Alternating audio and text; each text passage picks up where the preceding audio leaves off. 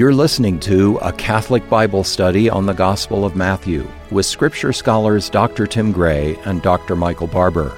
This podcast is produced by the Augustine Institute, an apostolate helping Catholics understand, live, and share their faith.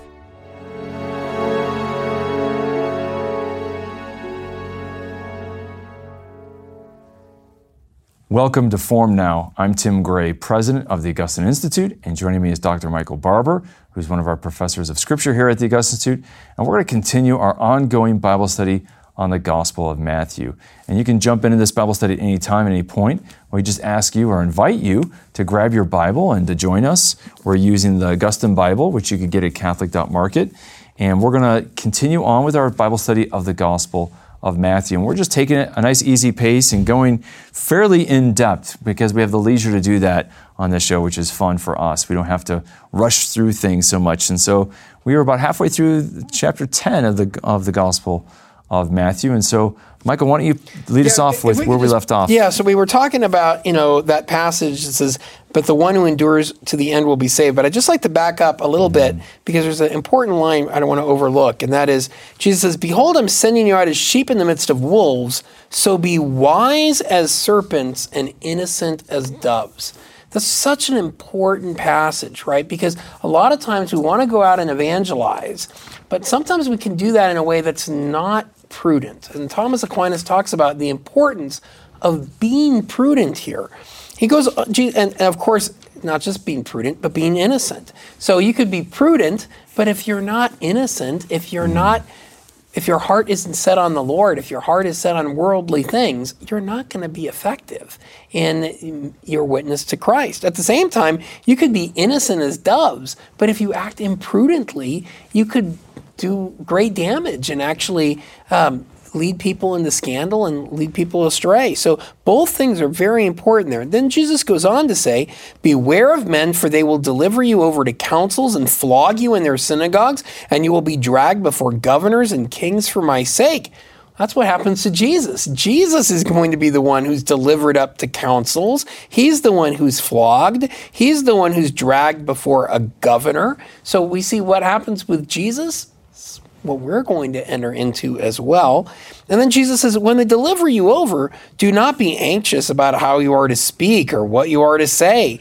Uh, for what you are to say will be given to you in that hour. And in his, in his commentary on this, I love Thomas. He says, All right, now, he, now I'm, I'm going to summarize. All right, this is not exactly what he says, but uh, this is the gist of it. He says, Okay, so don't forget what Jesus said before about being wise as serpents and innocent as doves. You can't say, you know what, I'm not going to study.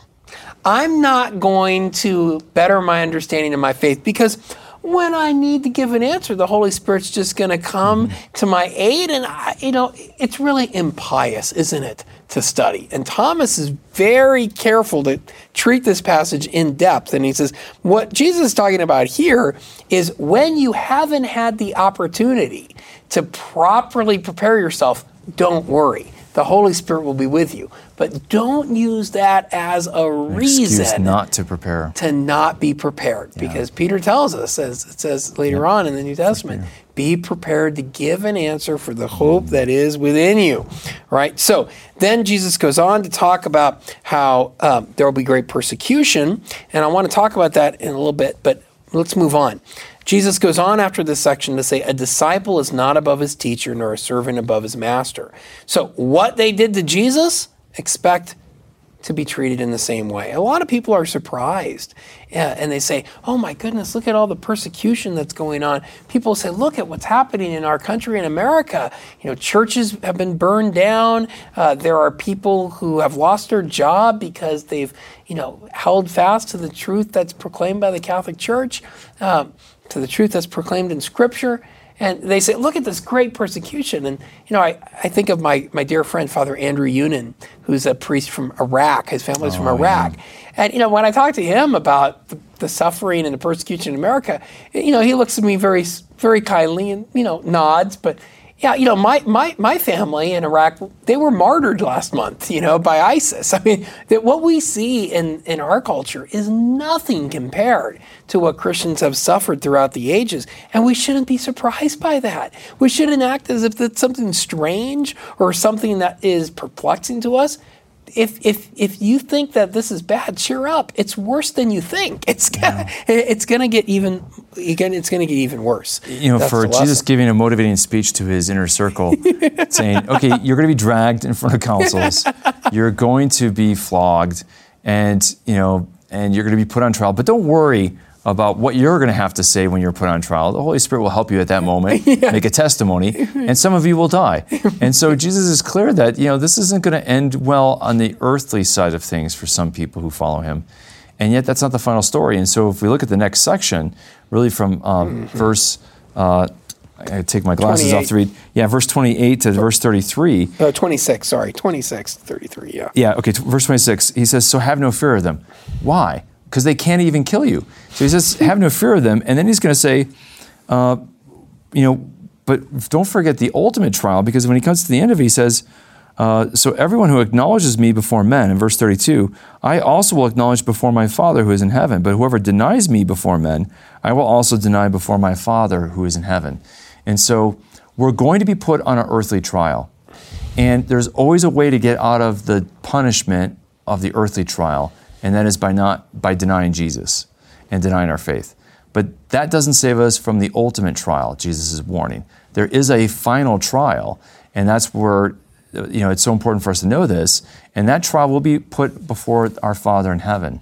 And we would rather be punished by earthly leaders and redeemed and saved by our Father in heaven. And that's the trial that ultimately matters because time is passing by, it's short.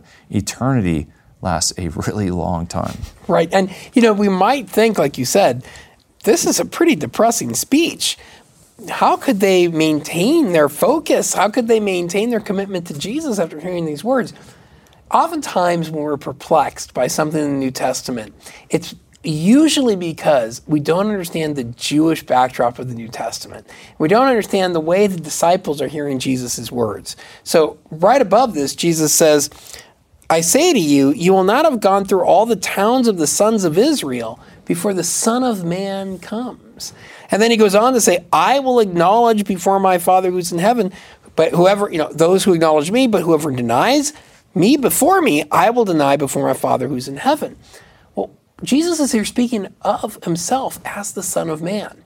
In the book of Daniel, where we have that passage about the Son of Man coming before the Ancient of Days, riding on the clouds, that passage is in the background of this. What happens is the righteous suffer.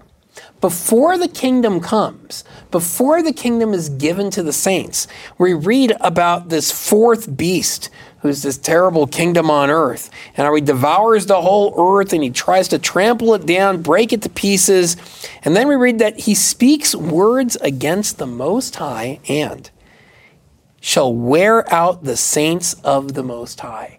So, right there in Daniel 7, there's an understanding that before the kingdom of the Son of Man is given to the saints, there is a period of suffering of the saints.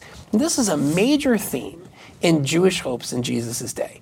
It was understood that before the coming of the last age, before the end times, the time of the Messiah, right? The end is known as the eschaton. And that's the Greek word for end, eschatos.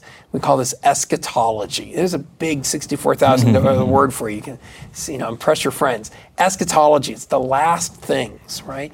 And in Jewish eschatology, it was understood before the end times, there'd be a period of great suffering, of great tribulation. It's known as the eschatological tribulations. Really important in lots of Jewish texts, right here in Daniel, for example. The son of, the, the, the righteous, the saints will be worn out by the wicked before the, this kingdom is given to the saints. We see this go on then in the next section in Matthew's gospel. It says, Do not think that I've come to bring peace to the earth. I've come not to bring peace, but a sword. Now, wait a minute. I thought you're the Prince of Peace. isn't that what we call Jesus? How can you say, Jesus, that you're the Prince of Peace, but but you're going to bring a sword, and then it gets worse. For I have come to set a man against his father, and a daughter against her mother, and a daughter-in-law against her mother-in-law, and a person's enemies will be those of his own household. Jesus, don't you want families to come together? Don't you want families to be united? Aren't you the Prince of Peace? Whoever loves father or mother more than me is not worthy of me. Whoever loves son or daughter more than me is not worthy of me. Okay, what Jesus is doing here is he's drawing on imagery taken from a book in the Old Testament called Micah. Now, it's a small little prophet, often known as one of the minor prophets. But in the book of Micah, we read about this period that's coming before God delivers his people. See if this sounds familiar. This is from Micah chapter 7, verse 6. For the son treats the father with contempt. The mother rises up against her daughter against her mother. The daughter-in-law against her mother-in-law. A man's enemies are the men of his own house. This is exactly what Jesus said. For I have come to set a man against his father, a daughter against his mother. So Jesus is basically saying the tribulation that Micah foretold that Right. would come before the salvation and redemption of Israel is what I am ushering in right now. That's right. And it's going to happen because not everyone is going to embrace his message. Yeah. Some people are going to accept his identity, some people are going to repent, but not all will. And so that is going to create division. And at that point, you got to make a decision. Who do you love most? Okay, I got to tell a little story. Do you mind? Yeah, go- go- go for it. When I was a younger man, uh, I was trying to figure out where I needed to go for graduate school. And my family's in Southern California. We have deep roots in Southern California. I love my mom and dad. I think they're canonizable saints. And uh, growing up, we lived less than a mile away from my mom's parents, less than a mile away from my dad's parents. My cousins grew up on the next street over. We grew up down the street from the church that my grandfather helped build. So we were very close. And I had lots of options for graduate school. One of the options was back east, it was in Ohio. And I know that's the Midwest, but if we were California, everything else is east, right? And so I had a really hard time imagining going to a place with no palm trees, with no In N Out hamburger, without the Dodgers, but most importantly, far away from my family. And I really wrestled with this. There were a number of other programs I applied to and I got in. And I didn't know where I was going to land exactly. Um, my former professors wanted me to apply to my uh, the school I graduated from and some of their friend schools. And I remember really wrestling with this. And the time came for me to make a decision. It was the day I had to make the phone call, or else I'd lose my spot. And I went to Mass. I'll never forget, I was a little bit late, got into the pew just in time to hear the gospel. And Jesus spoke these words in the gospel Whoever loves father or mother more than me is not worthy of me. And I remember thinking, okay, Jesus, you don't have to be so subtle. I got it, right? Mm. And I was convicted right there mm. that loving the Lord and hearing our calling means putting Christ above all else. That's going to sometimes be very difficult. Thankfully, my family supported it and understood it, but that doesn't always happen, and that can create divisions. So, Jesus says, Whoever does not take up his cross and follow me is not worthy of me. He, whoever finds his life will lose it, and whoever loses his life for my sake will find it. That's what the gospel is all about, giving it all up. Amen, Michael. love And I know you had to travel out of California uh, later in your life. That was just a preparation for when the Lord was That was calling supposed you to be come temporary. to call you to the Augustine Institute in Denver, not as far east. Not as far east. I'm glad you were able to make that sacrifice again and come and join us here. Well, you know, Michael, you brought up a great point about Daniel 7, and it gives a framework for us to understand that, you know, as Daniel prophesies, the coming of God's kingdom ultimately and its victory over the nations, that there's going to be a time of tribulation for God's people before the inauguration of God's ultimate kingdom. And, and you're saying that Jesus, in his first coming, saying, I'm not coming to bring peace yet, uh, but there's going to be conflict and war, and there's going to be tribulation. And it won't be until Jesus' second coming when he comes victorious, when he's going to end all evil and cast down all wickedness and all the powers and principalities of this world, and he's going to take up his reign directly. And then there will be peace. And we see that in the book of Revelation, which is a story for another book. Maybe we'll do a Bible study on the book of Revelation someday, because I know you're very passionate about it. and uh, we can look forward to Jesus' second coming, bringing that ultimate kingdom. But he, he's warning here to his disciples don't think that I am the Messiah, but don't think that the kingdom is ready to reign yet. Uh, there's going to be a time of tribulation first, and that will be important. And I think, as I, as I reflect on this, I, I also think that it's hard for Christians today to think about being persecuted. Mm-hmm. Um, and I think it's because the American project, you know, the United States was founded based on religious liberty. You know, pilgrims who came and suffered religious oppression, and a lot of the founding in the United States was about religious liberty. And those people who established the United States and it had incredible freedom, a lot of people early on, and then it continued to grow as a kind of myth that the United States was the kingdom of God on earth. It was the beacon of freedom. It was the kingdom of God. And the United States is the greatest country I think ever. In the, you know, uh, and I think it's been immensely blessed by God. And it has an incredible tradition that we should be proud of. There's sin in our history, but there's also glory in our history. And you have to take that together always. And it's always tempting not to. But the United States, as great as it is, as much as I love it, it is not the kingdom of God.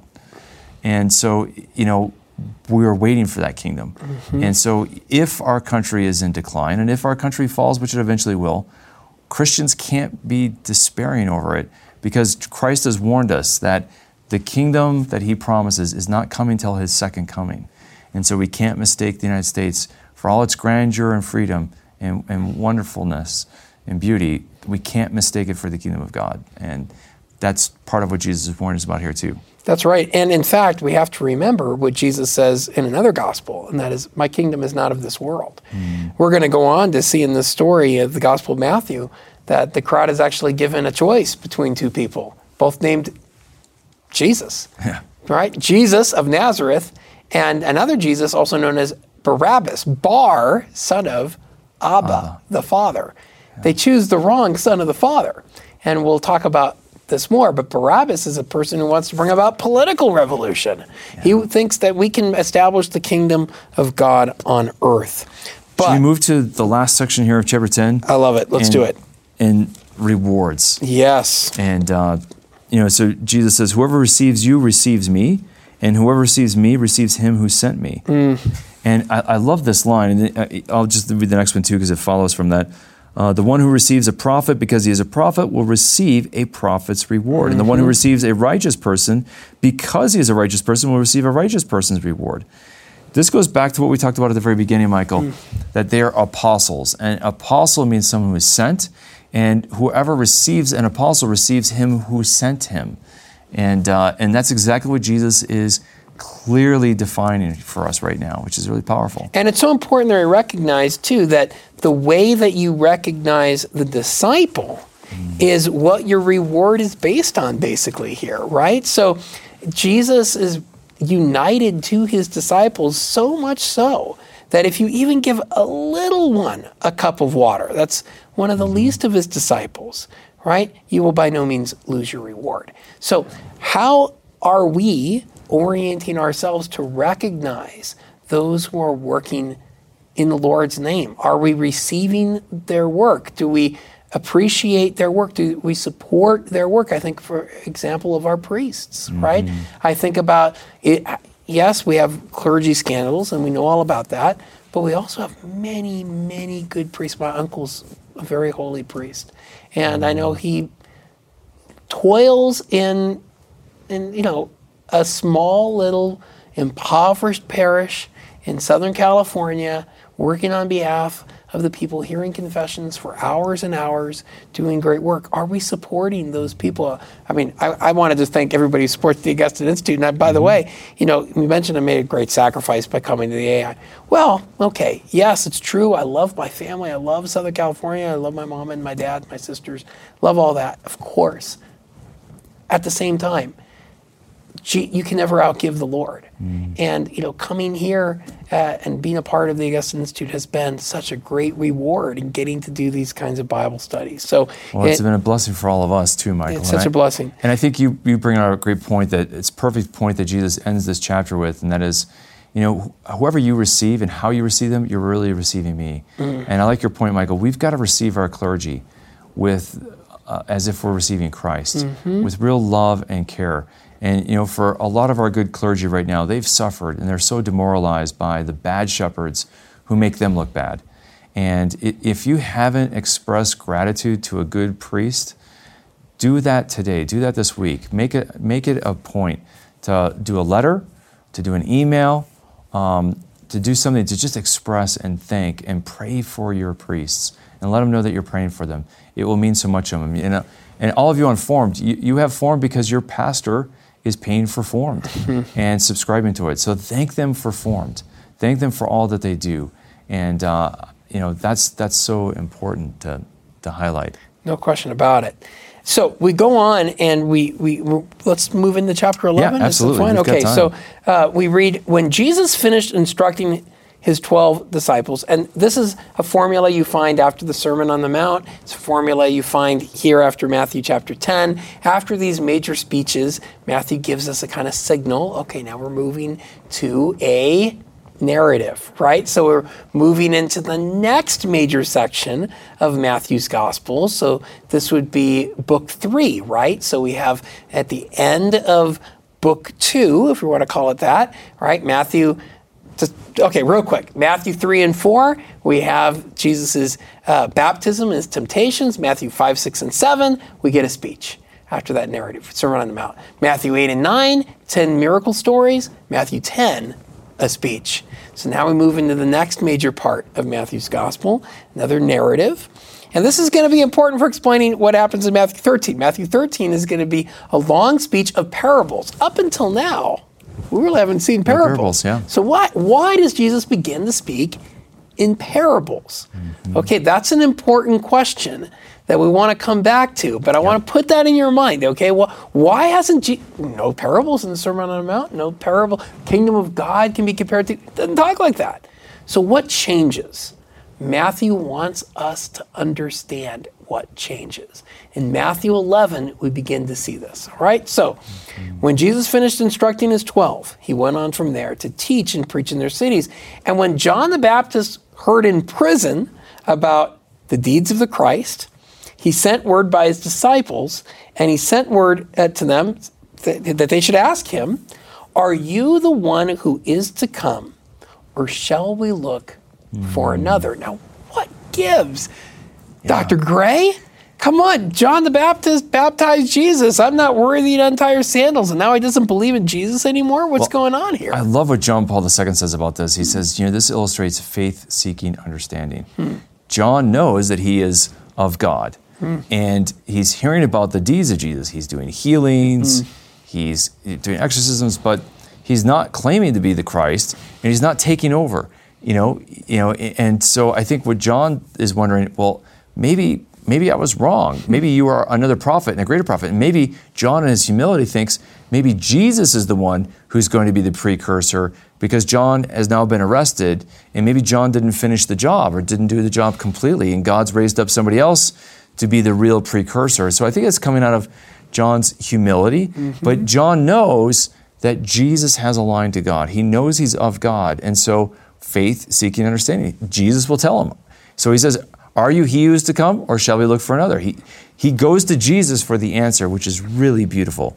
So it's not so much a crisis of faith that eclipses John's faith, but it's a crisis that leads him to question the one who can give him the answer. And that's so important. That, oh, that's faith- really beautiful. I, I hadn't really heard that before, so you'll have to show me where John Paul II says. I'd love to read more on that. That's fascinating.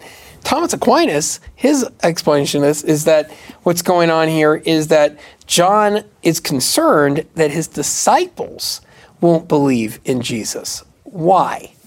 Okay, so this is a great passage.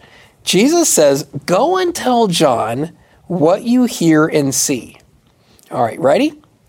The blind receive their sight, the lame walk, lepers are cleansed and the deaf hear, and the dead are raised up, and the poor have good news preached to them. Now, what Jesus just did is he combined two passages in the book of Isaiah Isaiah 35 and Isaiah 61. And one of the really cool discoveries in the Dead Sea Scrolls is a it's a scroll called 4Q521 or 4Q Apocalypse or Revelation of the Messiah. And here you have a, a document written by ancient Jews who are looking forward to the day the Messiah comes. And in this document, which is written before Jesus' ministry, most likely, or at least not by people who are disciples of Jesus, what do they do? They lay out the job description of the Messiah. What is the Messiah going to do? And if you read that, they do something rather remarkable. They also bring together Isaiah 35 and Isaiah 61. what is the Messiah going to do? He's going the the blind will receive their sight, the lame will walk. Lepers aren't cleansed. That's not there because nobody could imagine lepers mm-hmm. being cleansed. Only God can cleanse a leper. The deaf hear, the dead are raised, the poor have good news preached to them, but there's one more element in there from Isaiah 61 that was a big part of the Messiah's job, especially the anointed one in Isaiah 61. What is he going to do? Preach to the prisoners. But where's John? He's in prison. So John might be very concerned that his disciples are going to assume Jesus can't be the Messiah because they let, he let John die. John is still in prison. Come on, Jesus, if you're the Messiah, you are the one who set captives free. Jesus does all of the works of the Messiah. But John's not getting out of prison. He is going to stay there and he is going to be martyred. And Jesus is also going to be killed. He's going to set prisoners free, not from dungeons, physical dungeons, but he's going to set those who have been oppressed by demons free.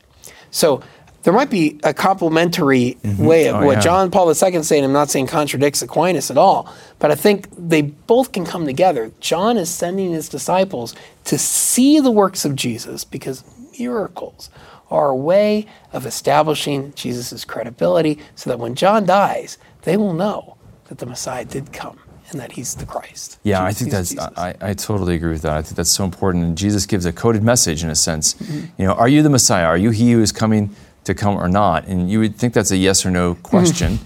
And Jesus gives a coded message. Go tell John what you see and hear. The, you know, the deaf hear, the lame walk, you know, the lepers are cleansed, and the poor have the good news preached them. And he's giving a coded message. For those who have ears to hear, they'll know, oh, that's Isaiah 35 which talks about the new Exodus and the new creation that will happen in the desert. And it's Isaiah 61, which talks about all these healings. And so you have these two great prophetic images from the prophet Isaiah that Jesus has just given in a coded message. And Jesus knows, John knows the scriptures of Israel well. Mm. John knows the book of Isaiah really well. And so Jesus knows John will understand uh, this coded message. Mm. And, uh, and yet, if that gets relayed to Herod or to the Romans, well, you know, he didn't say he was the Messiah. He said he was going to heal people who were sick. Mm-hmm. You know, so there's no not, no political danger there. Mm-hmm. So Jesus is able to stay under the political radar, and yet give a legitimate answer to John's question that he is. it's Messiah. almost like he's wise as serpents and innocent as doves. there we go, right there, put into practice put and into modeled practice. for us. Yeah. So you know, we only have two minutes left, Michael. What, anything you want to summarize or what they should prepare for for chapter 11? Right. I would say really important to keep reading uh, Matthew 11. Look in particular at what Jesus says about his relationship to the Father in chapter 11. Mm. But the big thing we want to take away from what we've seen so far Jesus sends the disciples out. Not all are going to believe in him. Even John the Baptist is going to send disciples with questions Are you the Messiah? And yet, Jesus persists, and we're going to discover he accomplishes his mission even in the face of such skepticism and doubt. Mm. Well, I look forward to our next Bible study. These are always so much fun, and I hope that you're enjoying them. And I want to give special thanks to everybody who's written us uh, some wonderful thank you notes. And so we're just super grateful that uh, so many of you are benefiting from being a member of Formed and watching our shows and our Bible study. Uh, it means a lot to our staff when we get these encouraging letters. So I'm grateful for everyone who's responded. Grateful for everybody who's responded so far to our August appeal. You know, our matching gift for the mission circle. You know, our goal is really ambitious. We want to add 4,000 people if we can to the mission circle in the month of August that will help us for the rest of our fiscal year and support our ministry here. We're building a new studio here. Uh, and we're trying to get some staff to help us. So any support you can give us will be much appreciated. And also, don't forget your priests. As Michael said, you know, at the end of chapter 10, you know, uh, whoever goes forward as sent in Jesus' name, we want to receive them in Jesus' name, and we want to thank them. And, and so make sure you thank your pastor, especially for your Formed subscription. Let's give a shout out and thanks to our pastors. And may the Lord bless and keep you. Take care. You can watch this Bible study in video format by visiting formed.org. Formed is an online Catholic streaming service created by the Augustine Institute and Ignatius Press, with award winning studies and parish programs, inspiring audio content, movies, ebooks, and family friendly kids programming. To support the mission of the Augustine Institute, please visit missioncircle.org.